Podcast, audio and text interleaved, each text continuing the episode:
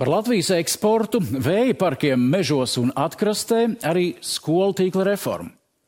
Ekonomikas ministrs no ZZS Viktors Valainis viens pret vienu.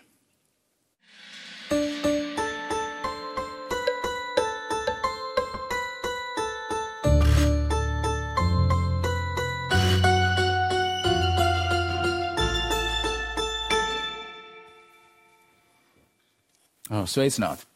Labvakar. Šodien mēdī publicēja sarakstu, kur uh, Krievijas agresoru valsts, Krievijas varas iestādes publicējuši meklējumu sarakstu ar Eiropas politiķiem, tā skaitā Latvijas. Izdevās iepazīties?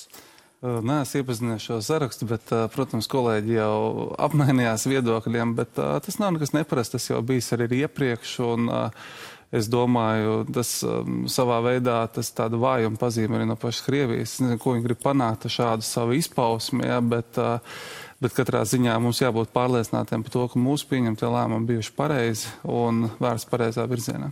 Tur ir interesanti. Eh, tur ir iekļauti 59 no 68 parlamentāriešiem, kas nobalsoja par okupācijas mm. pienākumu nojaukšanu. Eh, jūs neesat iekļauts sarakstā. es, man grūti komentēt, kādi tie kriteriji, bet, eh, bet es, es tiešām neesmu redzējis to sarakstu. Es nezinu, kā. Mums jābūt pārliecinātiem par to, ko mēs darām. Nu, tieši tā.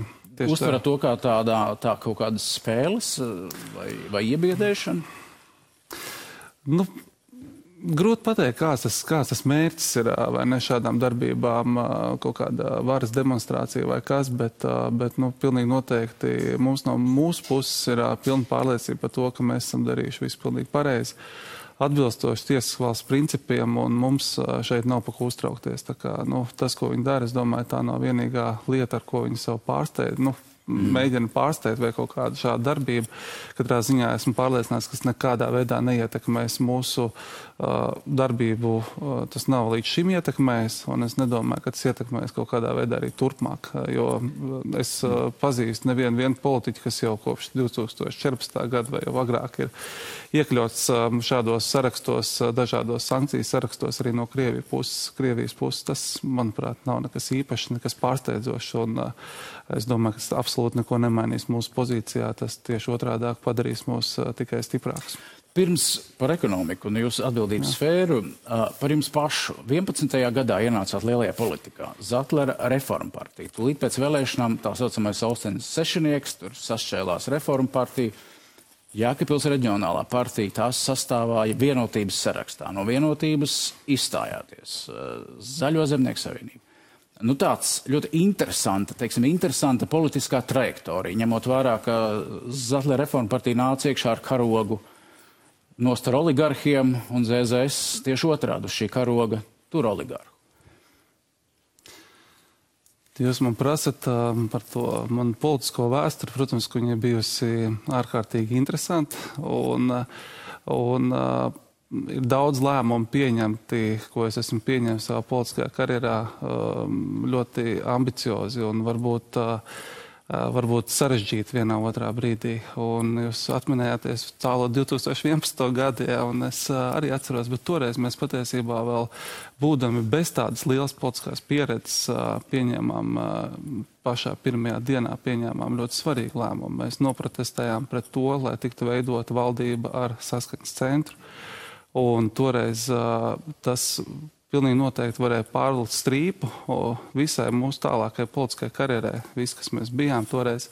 Bet tās pašas saimnes sasaukuma beigās mēs tomēr redzējām, tās pašas saimnes sasaukuma beigās bija jau uh, Krimas uh, aneksija, uh, tas jau notika tās pašas saimnes sasaukuma beigās.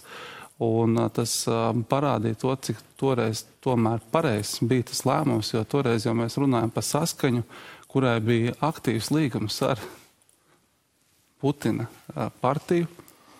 Tā bija mm, politiskā realitāte, kas toreiz šķita ļoti daudziem pieņemama.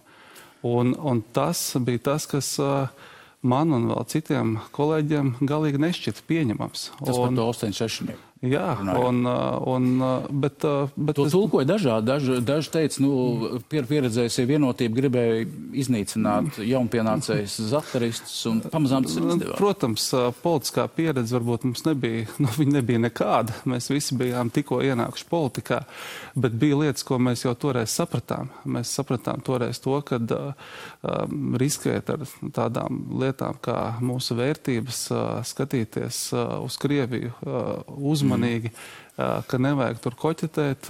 Tas jau bija toreiz skaidrs. Lēmums, nu, ne visiem, ne visiem zēdēs nu, bija skaidrs, ar ko koķetēt, ar ko nu, nekoķetēt. Nu, bet, nu, būs... Dažādi izteikumi par NATO karavīriem, dažiem zēdēs nu, biedriem. Būsim, būsim godīgi, nu arī zēdēsam tādas izvēles ir bijušas izdarīt izvēli iet kopā ar saskaņu vai neiet kopā, veidojot valdību. Un vienmēr tās izvēles ir bijušas nedarīt to. Un, kā, nu, šādā ziņā es domāju, šis kurs uh, ir vienmēr tomēr ieturēts diezgan skaidri. Šobrīd jums ir kritušies reitingi. ZZS ienāca koalīcijā ar jauno vienotību un progresīvajiem. Saprotat, kāpēc? Es domāju, tas ir, protams, loģiski. Ir uh, ļoti daudz uh, politiskā greizsirdība. Mēs saņemam diezgan daudz politiskās kritikas no mūsu politiskiem konkurentiem kas palika ārpus šīs valdības, kas izvēlējās neuzņemties atbildību. Ietekmē jūsu vēlētāju citiem. Ne, nu, redziet, nu, politiskā šī propaganda, kas ir bijusi pret ZZS, ir bijusi ļoti augsta tieši no politiskiem konkurentiem, tiem, kas ir saimā, tiem, kas gribēja būt koalīcijā. Bet var jau apstiprināt kas... jūs priekšvēlēšanu solījumus, piemēram, samazināt PVN, pirmās nepieciešamības pārtiks precēm realitātē pieauga gan augļiem, gan dārziņiem. Man liekas, ka tas jūsu vēlētājiem nepatīk nepatīk. Nu, bet pastieties tiem priekšvēlēšana solījumiem, piemēram, mums vēlēšana programmā bija iekšā tas, ka mēs cīnīsimies par to, lai pedagogiem uh, algas tiktu aprēķinātas saskaņā ar uh, arotbiedrību, lai tas notiktu dialogā. Jā, es prasīju par to, kāpēc un, un, to mēs pie, un to mēs pie pirmā budžeta jau panācām. Es jau jums skaidroju. Uh, mēs esam tikko ienākuši valdībā, un, protams, mēs tikām ļoti daudz kritizēti, un uh, šobrīd mēs uh, esam pieņēmuši jau pirmo budžetu, bet un, mēs nestrādājam ap, ap četriem mēnešiem vēl tikai strādājam. Es domāju, mūsu darba augļus vēl tikai redzēs, ko tieši kāda ir šī ZZS pievienotā vērtība. Jo šobrīd daudz ko var, varam uzskaitīt, ko mēs jau esam panākuši bet, uh, bet uh, mums um, ir jāsaprot nu, tas fons, kas tika raidīts tieši pretzēzēs. Mēs to saprotam, bet mēs esam ļoti pārliecināti. Mēs neesam partija uz vienu dienu. Mēs esam pārliecināti par to, ka mēs strādājot, pierādīsim. Jūs priekšvēlēšana programmā arī par dabisku ģimeni iestājaties, un jūsu oponenti mm. saka, jūs nodevāt konservatīvos vēlētājus, balsojot par nu, partnerības nu, paketi, par nu, Stambuls konvenciju. Nu, redzēt, nu, te tie argumenti, kurus izmantoja mūsu oponenti, kas bija stipri pārspīlēti argumenti.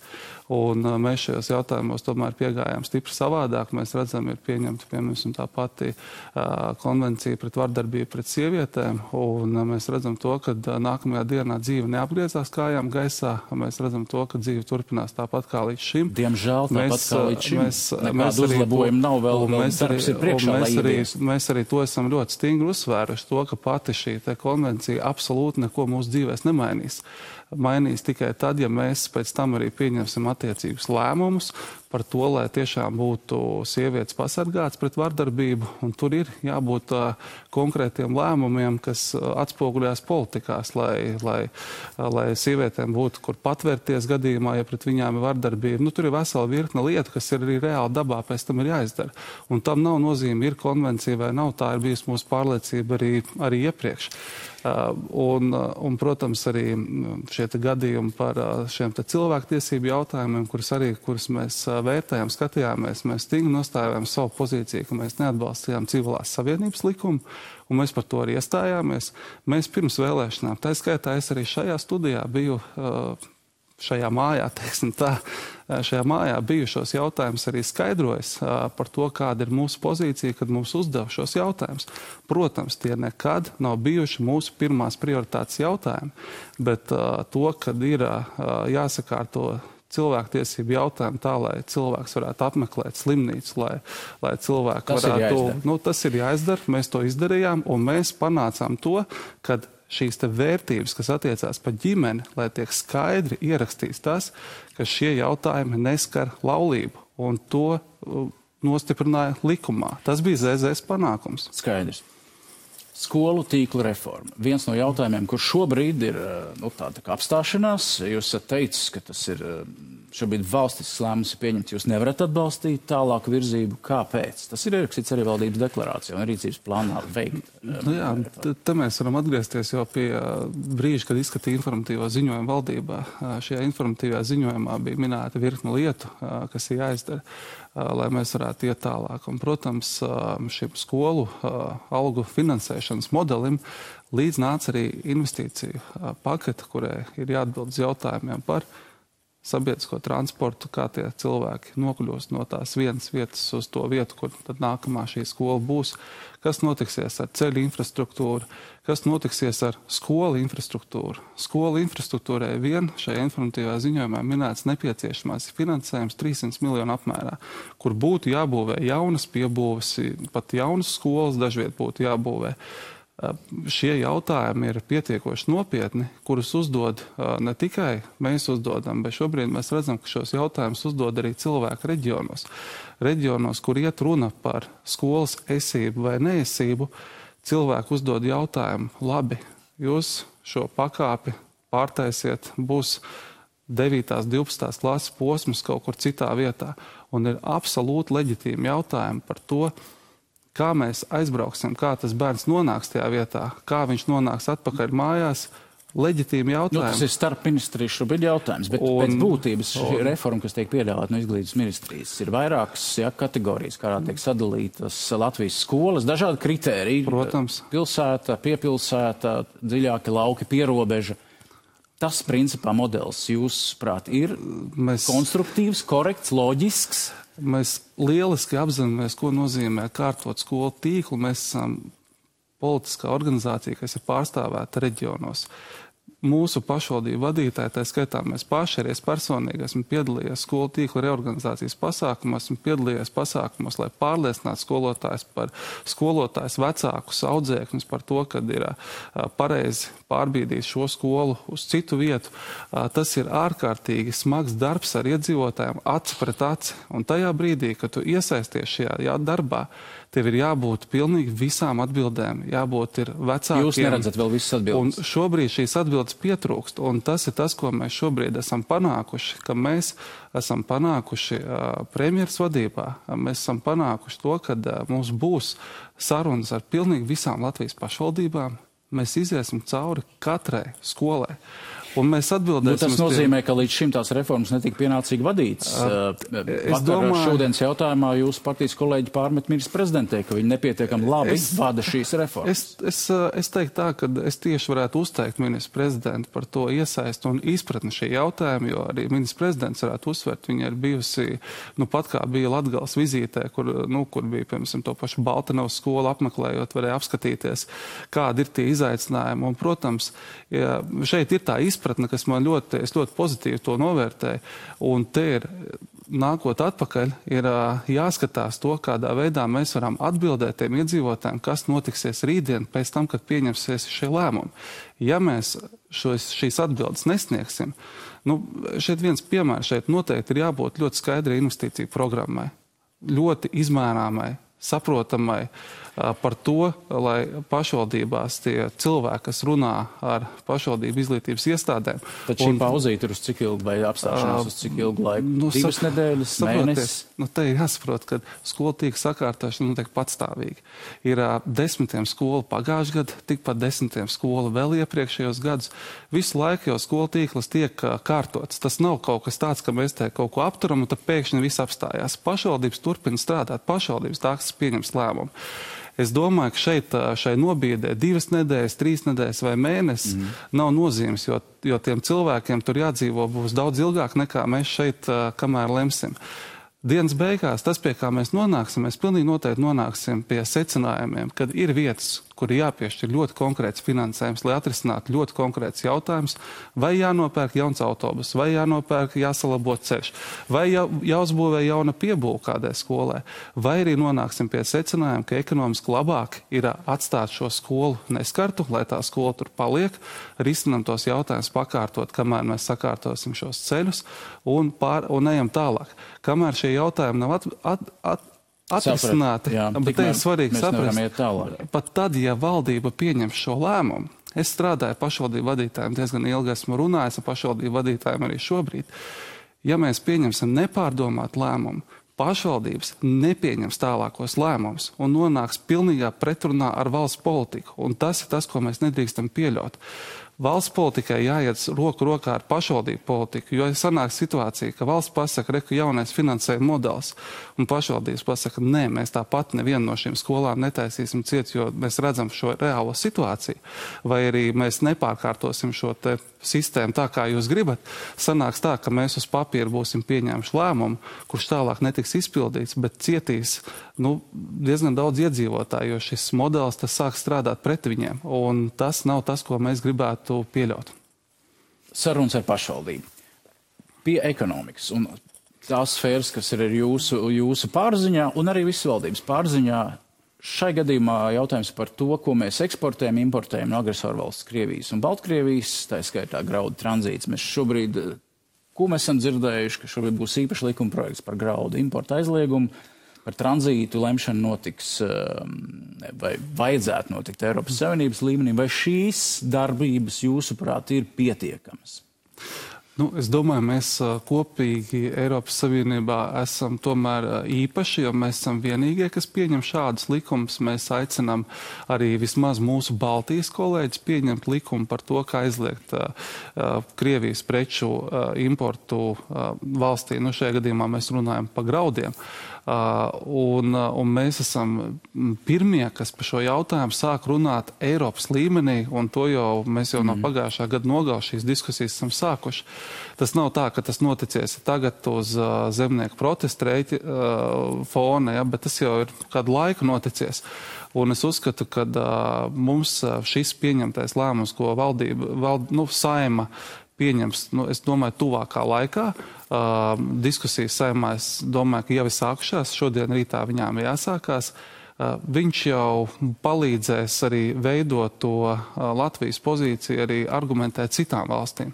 Protams, ja mēs skatāmies uz eksporta importa rādītājiem Eiropas Savienībai kopumā, tad Eiropas Savienība no Krievijas importē produkciju par 3 miljardiem, bet eksportē uz Krieviju par 6 miljardiem.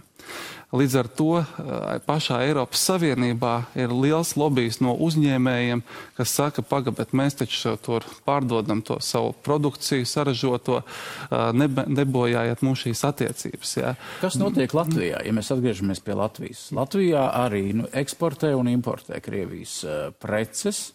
Uh, tad, kad šeit sēž uzņēmē organizācijas vadītāji, viņi saka, mēs esam pret to, bet mēs neko nevaram ietekmēt, mēs varam tikai aicināt, mēs varam tikai uzrunāt uzņēmējs to nedarīt. Vai Latvijā kāds to īpaši lobē, vai jūsu viedoklis ir tāds, ka mums pietiek ar, ar to, ka mēs liksim karodziņus par izcelsmes valsts? Es domāju, ka mums ir ar karodziņiem vien ne tuvu nepietiek. Mums jāstrādā. Vai to vispār vajag? Um, es domāju, tā ir iniciatīva saimā un saimas deputāte, esmu pārliecināts, izvērtēs šo jautājumu vispusīgi un gan jau nonāks pie labākā secinājuma. Kāda ir jūsu tā pozīcija? Ir... Tas ir, tā ir jūsu partija, kas Semkobijas ministrija arī nāk uz klajā šo ideju. Uzņēmējs saka, ka tas ir muļķīgi, absurds, dažādi epiteti.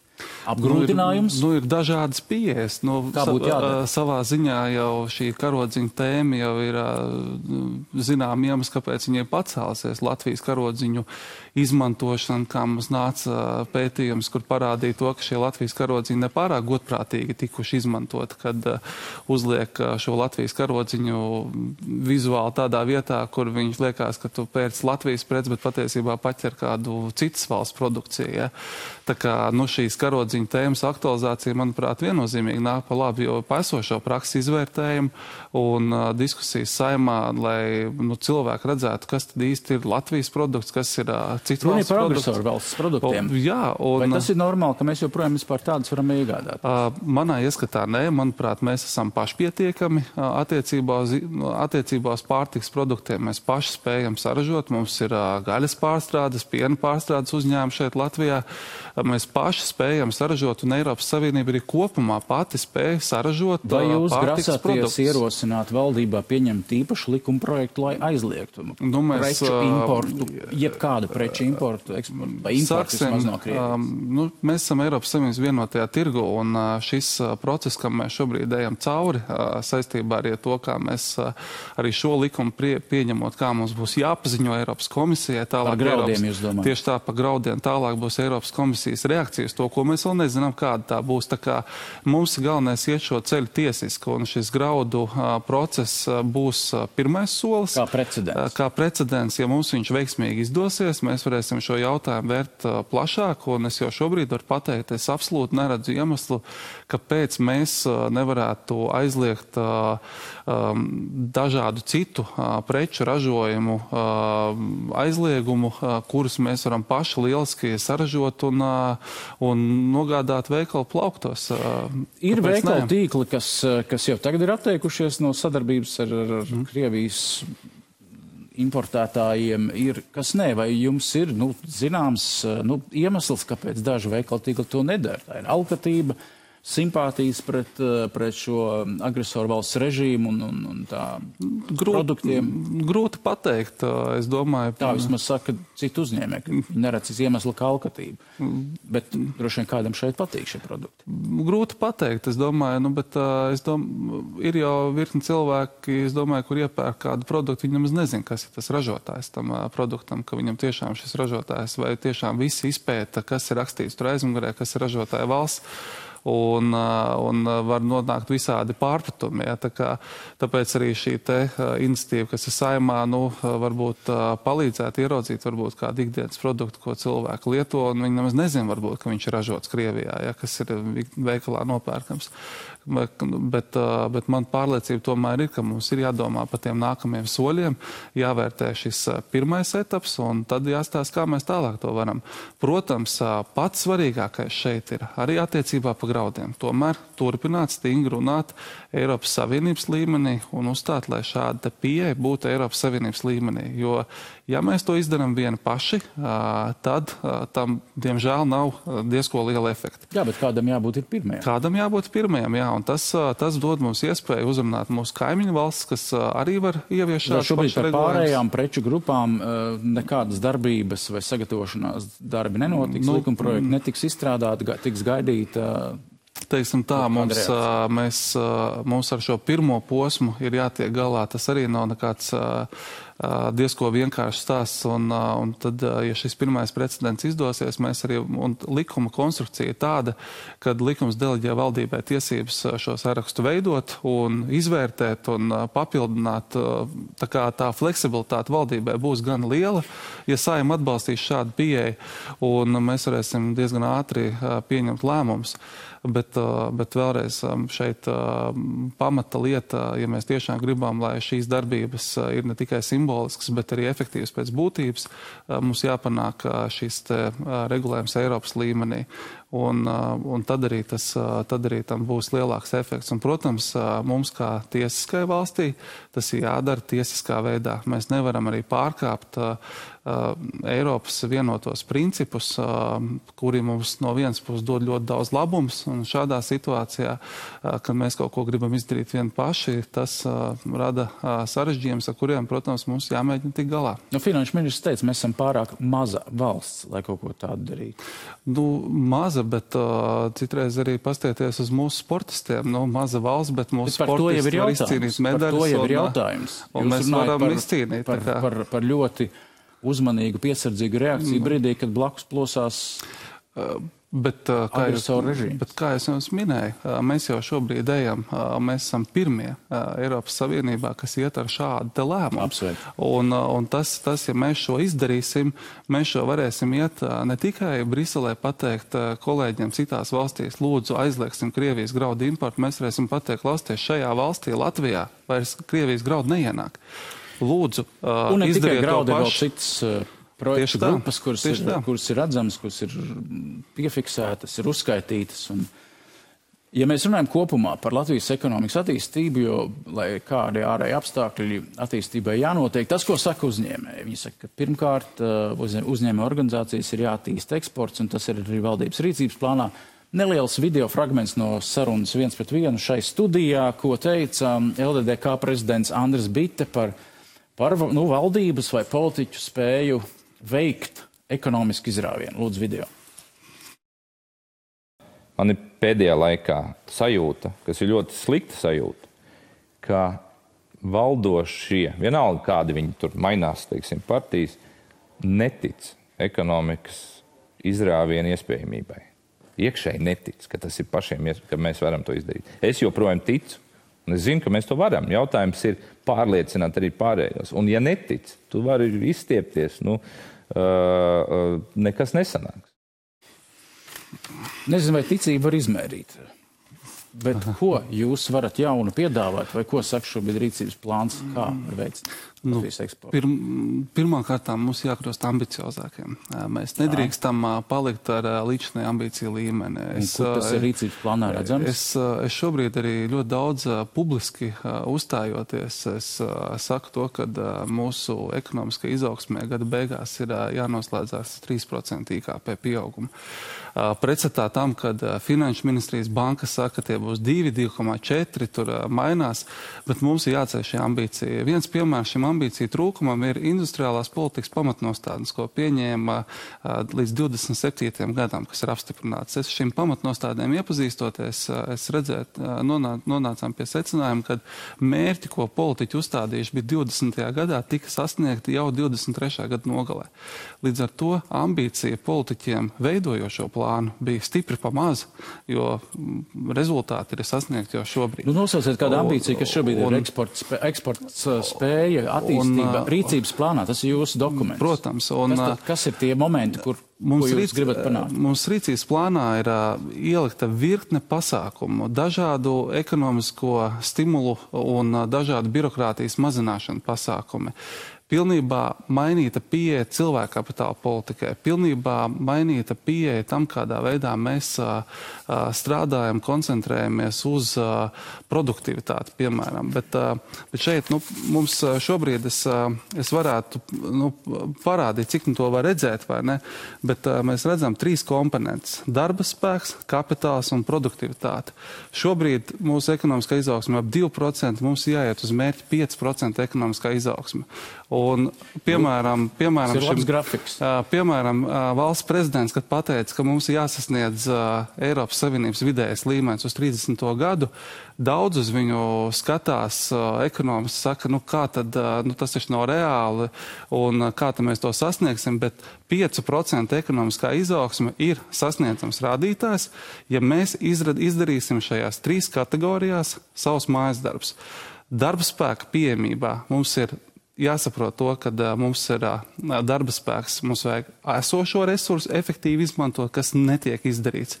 Mums ir jāstrādā pie uh, piesaistas arī no trešajām valstīm, lai tas nav caur šo birokrātisko ārprātu, kas tagad notiekās, un efektīvi jāizmanto viņš tajā brīdī, kad viņš nonāk šeit. Mums ir jāstrādā pie kapitāla piesaistes, un ja mēs pastamies kapitāla piesaistes, nu te jau ir tie rādītāji.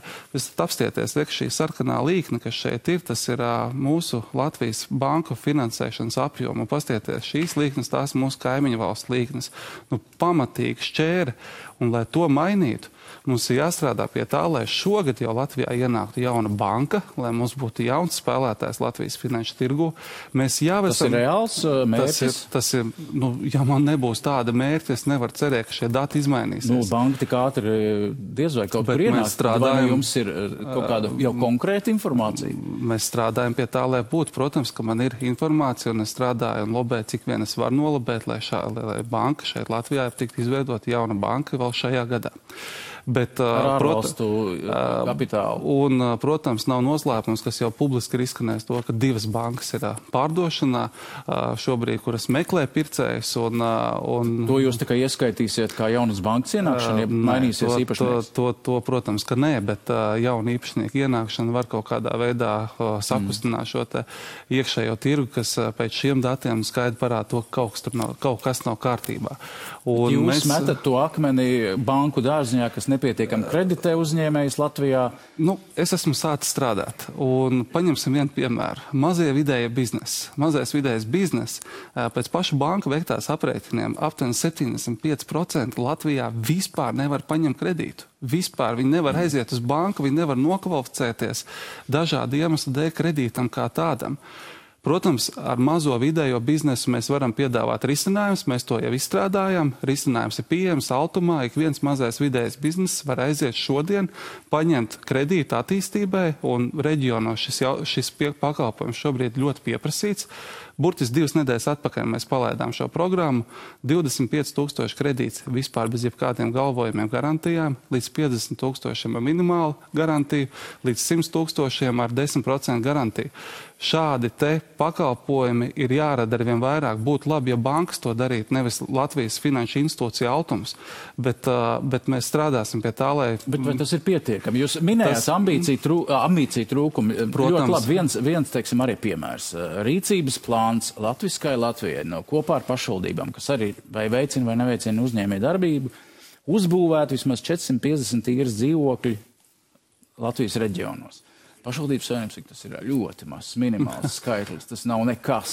Pilnīgi taisnība. Un, nu, un kur tad ir ambīcija, ja mēs gribam attīstīt reģionus? Un, un es šo te uzskatu, ka tā ir tikai kā tāda reklāmas kampaņa, kuru, kuru vajadzētu, kura iedot mums pamatu pieprasīt pēc tam vēl papildus finansējumu tālāk šo programmas attīstībai.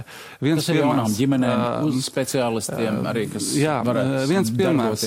Es, ka, kad es strādāju Latvijas Lielā pilsēta asociācijā, es atceros ar pašu pašvaldību vadītāji mēs šo programmu runājām gadus 5, 6 atpakaļ. Mēs par viņu sapņojām, domājot par to, ka, nu, vajadzētu šādu atbalstu programmu, lai mums ir ne tikai Valmierā īres nams, bet arī citur ir kādi īres nami tikt uzbūvēti. Ja. Mēs to, par to domājam, kad nebija nauda. Šobrīd jau vairākus gadus Latvijai pieejam 43 miljonu eiro, kas stāv kontos un netiek investēti.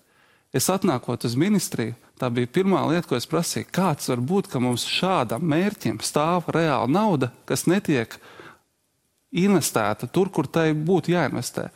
Šobrīd mēs esam jau panākuši to, ka mēs ar attīstītājiem, ar pašvaldībām, būvniekiem nācām kopā, prasījām, kas ir tie iemesli, kāpēc jūs tai naudai nepiesakaties. Detalizēti gājām cauri, mainījām normatīvus, pielāgojām normatīvus par dažādām specifiskām lietām, par pievienotās vērtības nodokļu atmaksām, pielāgojām. Šobrīd esmu pārliecināts, Jelgavā, Valmierā pilnīgi noteikti tiks durtas lāpstas zemē jau pavasarī. Sāks būvēt šos īres namus. Katrā ap 120 dzīvokļu namu tiks nu, sākta būvēt. Ogre, nav... Bauska, Tukums. Uh, šajās vietās ir jau reāli pieteikušies pretendenti. Ceru, ka Liepājā, Ventspilī arī šis aizies, un mēs panāksim pirmo nu, namu uzbūvēšanu. mums nosauc Tukumu Jelgavu. Uh, ir, ir vēl. Uh, ir vēl. varētu nosaukt par Rīgas uh, Mēs, pierīgu es, vienā vai otrā izpratnē, es, nevis tādu patiešām nopietnu reģionu attīstību. Es patiešām strādāju ar šiem te uh, attīstītājiem, un uh, Valmieri ir tajā skaitā, Ventspils ir tajā skaitā, kuri šobrīd strādā pie tā, bet uh, jums ir pilnīgi taisnība. Šie projekti, ja mēs viņus īstenosim, manā, manā, mans uzstādījums ir viņus īstenot efektīvi, nepazaudēs šo atbalsta naudu, kas ir atjaunāmā investīciju fonda nauda, kurai ir zināms derīguma termiņš. Ja mēs šogad nesākam brakt, mēs to naudu arī varam pazaudēt. Un, un pēc tam, lai šie projekti jau kalpo kā piemērs šādas programmas efektīvai realizācijai, ka mēs varam tālāk jau valsts budžeta naudu investēt šajās programmās un panākt tālāk īres nama attīstību, lai tā būtu patstāvīga programma šādu projektu attīstībai dzīvojamais fons reģionos ir ārkārtīgi svarīgs. Mēs arī ne tikai šo veidu domājam, mēs domājam arī to, kā, pierun, kā aktivizēt privāto tirgu. Piemēram, ir šīs garantijas jaunajām ģimenēm, pērkot īpašumu, pirmā iemaksai, ko piedāvā autom šī balss garantija. Viņu šobrīd pārsvarā izmanto tikai un vienīgi Rīgā, Rīgas reģionā, un principā ļoti daudz jaunie projektu attīstītāji balstās lielā mērā uz to, ka caur šo altuma programmu cilvēki vispār tiek pie kredītiem, spēj nomaksāt pirmās iemaksas un, un uztur šo tirgu. Mm. Reģionos tas nenotiek.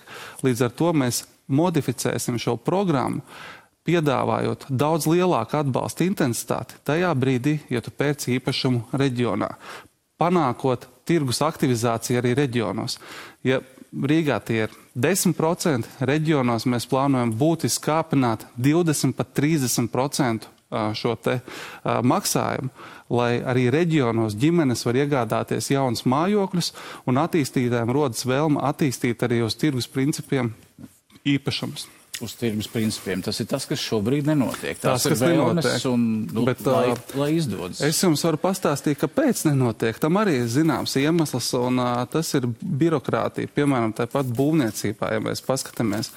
Mēs šobrīd izgājām cauri uh, šim te būvniecības procesam. Mēs identificējām un valdības komitejā, attīstības komitejā jau prezentējām un saņēmām kolēģi atbalstu 62 aktivitātēm, 62 priekšlikumi lai būvniecības, lai samazinātu birokrātiju būvniecībā. Šobrīd mēs dubultā papīru darbs, ko mēs pavadām no idejas līdz realizācijai, papīra darbs ir divreiz vairāks nekā mūsu kaimiņu valstīs. Nu, ne tikai nu, birokrātija, ir, nu, ir daudz lietas, arī ir, ir kredītu pieejamība reģionos, ne, no, un, un, un daudz kas. kas viens ir kredītu pieejamība, bet tu skaties, no, ja mēs skatāmies no investoru puses, tad investors, piemēram, paņemot kredītu 10 miljonu, piemēram, viņš uzbūvē māju, un pēc tam, kad viņš uzbūvēs to māju, viņam vēl jātaisa inventarizācijas, vēl visādas, ko valsts viņam prasa mm. dažādas darbības, viņam šīs darbības aizņem 4-5 mēneši Šobrīd inventarizatori pat var gaidīt gadu. Tātad viņam šī nauda ir iesaldēta, kamēr viņš nav izgājis šos procesus un nodevs māju eksploatācijā. Nu, tas tak nav normāli. Un tu nevari cerēt, ka investors nāks un kaut ko attīstīs. Tur droši vien ir ļoti daudz un, un, un, un daudz lietu, ko iekustināt, un redzēsim, kā tas izdosies. Bet es gribu pa paspēt vēl pajautāt. 62 pāris... aktivitātes. Nu, tas ir birokrātijas samazināšana konkrēti. Tam būtu jārezultējas kaut kādā rezultātā. Enerģētiskā neatkarība. Jautājums, ko varētu uzdot jums, varētu uzdot KEM ministram. Rīcības plānā ir par vienu jomu atbild viens ministrs, tur otrs, tur tās sfēras pārkļa, pārkla, pārklājās. Atkrastes vēja parki, kas šobrīd, kas šobrīd top, Tā izskaitā arī Igaunijā ir notikuši pirmās izsoles, ir uzvarētāji, kas tur būvēs, mums vēl nav tik tālu. Vai šobrīd tas projekts, kas ir um, visvairāk skanējis pie Pāvilos, 10-20 km attālumā, un par ko ir ļoti daudz arī bijuši mēdījos informācijas par, par, par paviešu izpēti. Un, un nepietiekamu vēl nav ziņas gan par vīdi līdz galam, gan par aizsardzības ministrijas viedoklis, kas saka, ka tur īsti Vai šis ir, šī ir tā vieta, vai tiek izskatīti vēl kādi citi projekti un vietas, kur Latvijā varētu? Nu, protams, mēs turpināsim izpēti uh, tur, kur jau tas iepriekš noteikts. Tātad šajā Pāvelos reģionā mēs 24. gada, pirm, šogad pirmajā pusgadā mēs plānojam noslēgt jau būs konkurss, kur mēs noslēgsim jau līgumu ar ietekmes uz vidi tālāk pētījumu. Šai pētījuma ietvaros tiks veiktas 20 dažāda veida analīzes pētījumi, kas ir gan pa putniem, gan pa gruntiem. Tur ir visdažādākajos veidos jāpēt. Tas vēl tikai būs. Tas vēl viss tikai būs, un tas ir šī. Tas, kas ir bijis, tas ir kas? Tas, tas ir bijis ceļš uz to, tas ir bijis ceļš uz to, un šobrīd šobrīd šī projektam ir kopējais piešķīrums ir te 18 miljoni, ko 50% mums sedz. Mēs kopā ar Igauniju startējam šajā izpētē, kur mums ir Eiropas komisijas finansējums, puse no šī finansējuma. Igaunija jau ir izsoli rīko pie sāremā. Jau. Nu, viņiem, protams, pie sāremā, bet šeit mēs, šeit mēs strādājam kopā ar viņiem. Protams, ir, ir izdarītas dažādi iemesli dēļ tās izvēles, kāpēc tā ir Pāvilos, kāpēc tas nav pie skults. Tam, tam visam ir, nu, pragmatiski. Šī vieta jau ir izvēlēta, jau pavisam, vai tur vēl, bija vēl ko nu, ideja par salacgrīvu? Protams, salacgrīva arī tā ir iespēja, bet tur mēs tur redzam, ka šie pētījumi parādīja to, ka apkalpe pēc tam varētu būt sadārtināta aiz tā, ka šī vieta aizsalst, pie viņas tad būtu grūtāk piekļūt. Uh, protams, tas viss ir izcināms, bet, uh, bet uh, nekur vēl nav teikts, ka pie Pāvilos tiešām viss tas būs, tāpēc jāveic nopietna izpēte, un šiem projektiem tā izpēte ir diemžēl dārga, bet tā projektu, ja mēs pastamies par to ko, projektu kopējo vērtību, kas ir ap 500 miljoniem, un tā potenciālā ietekme uz tautsēmniecību, kas šiem projektiem ir, tas, protams, tās izpētes izmaksas nav nemaz tik lielas.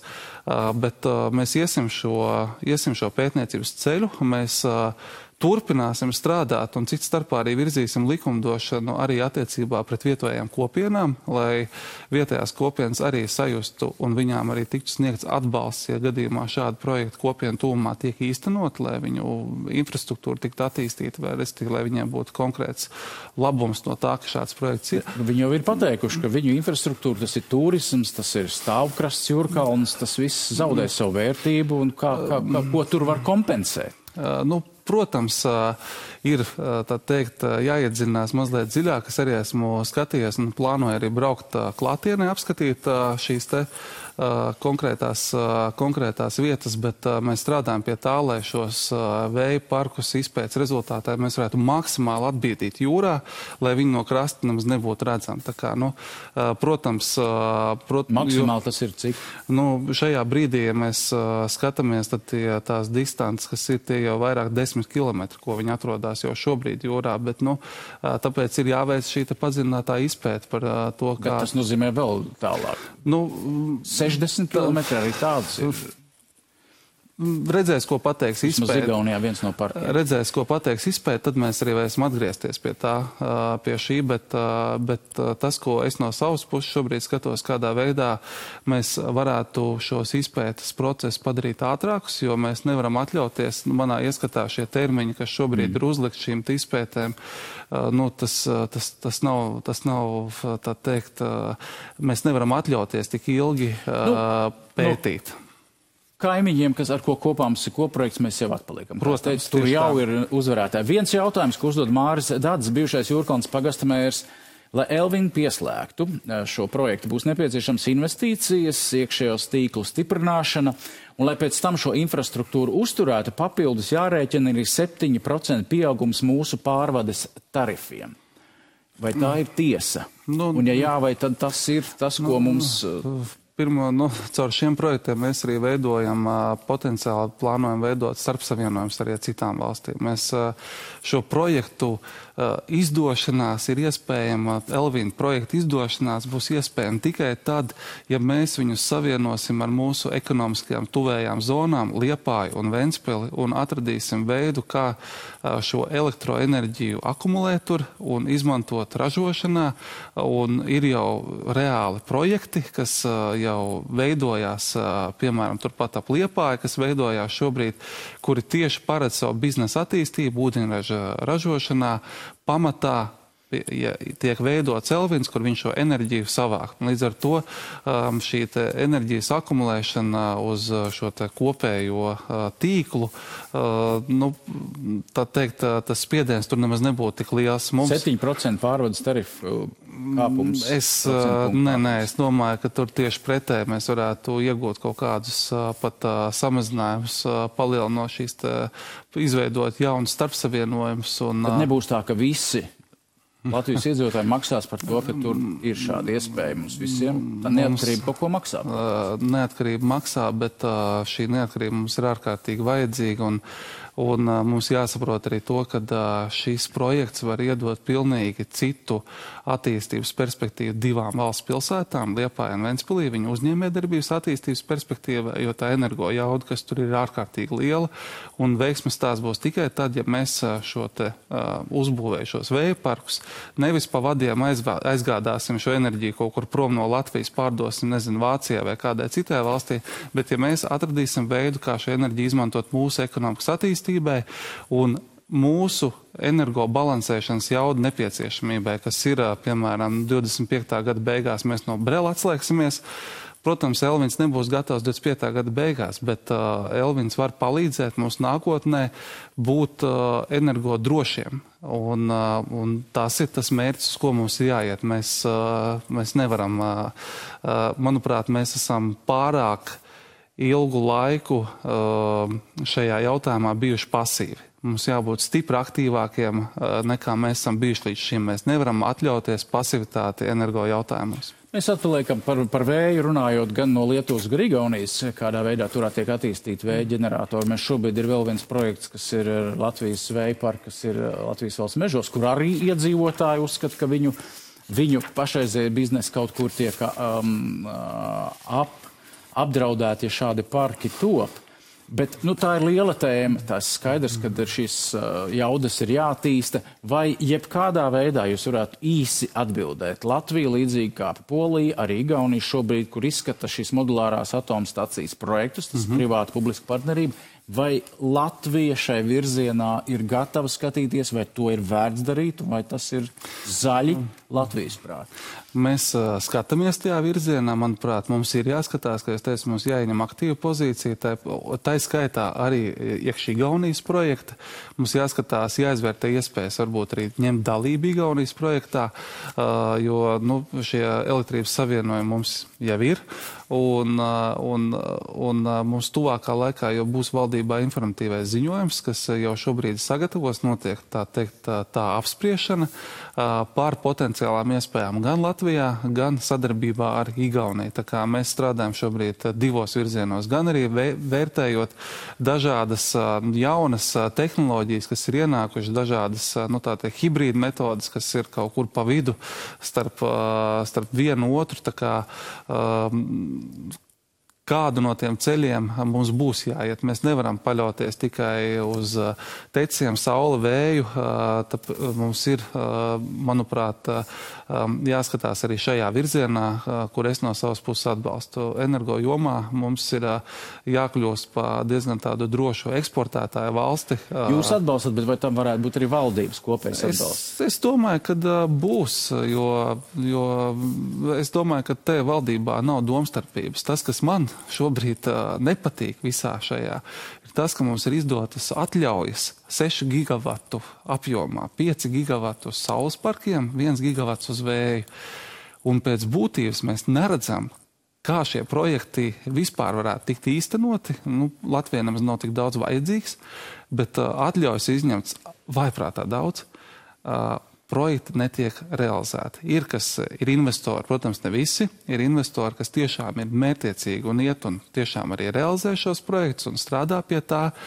Bet uh, manā ieskatā uh, šobrīd uh, tieši Latvijas energo, kas ir man pakļautībā esošs uh, uzņēmums šobrīd viņiem būtu jādemonstrē daudz aktīvāka loma šo projektu attīstībā. Visa šī mm. kavēšanās ar dažādām procedūrām, viņas jau nav tikai valstī. Valsts stāv, muļājās uz vietas, bet arī privātie stāv un cīnās ar tiem pašiem jautājumiem, ar aizsardzības ministrijas radariem, Jā. ar putnu pētīšanu, ornitologi trūkst.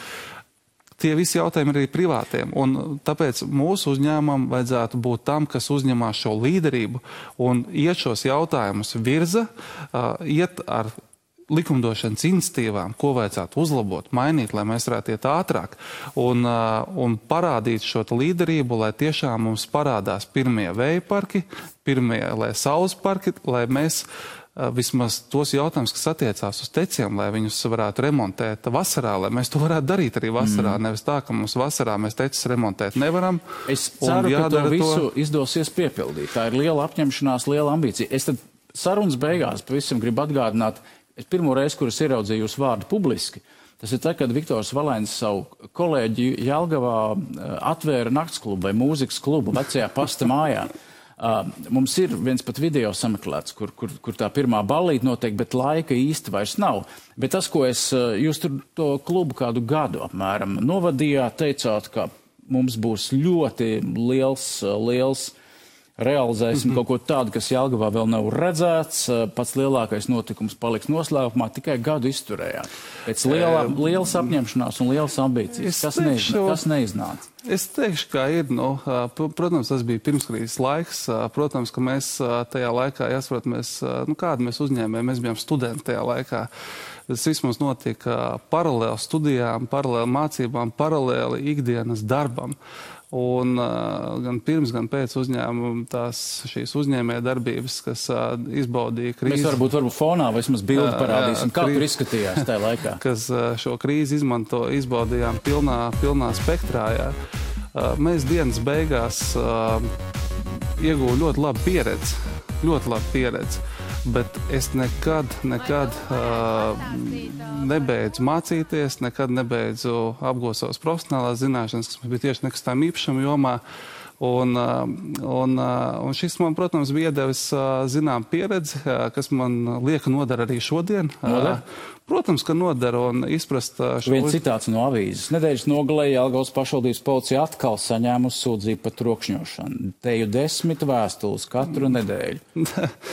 nu, bija zināmas blaknes, ar kurām bija jācīnās, jātiek galā, un saka, caur to pieredzi bija jākārto dažādi jautājumi, kurus mēs arī kārtojām. Nu, tas, tas, tas ir, nu, tas, tas bija lietas, kas bija jādara, jā, bet tas, kā jau minēju, nu, tas bija tādā saudabīgā pieredze, citi gāja kaut kur strādāt. Mēs nodibinājām paši savu uzņēmumu, darbojāmies, kā mēs to mācējām.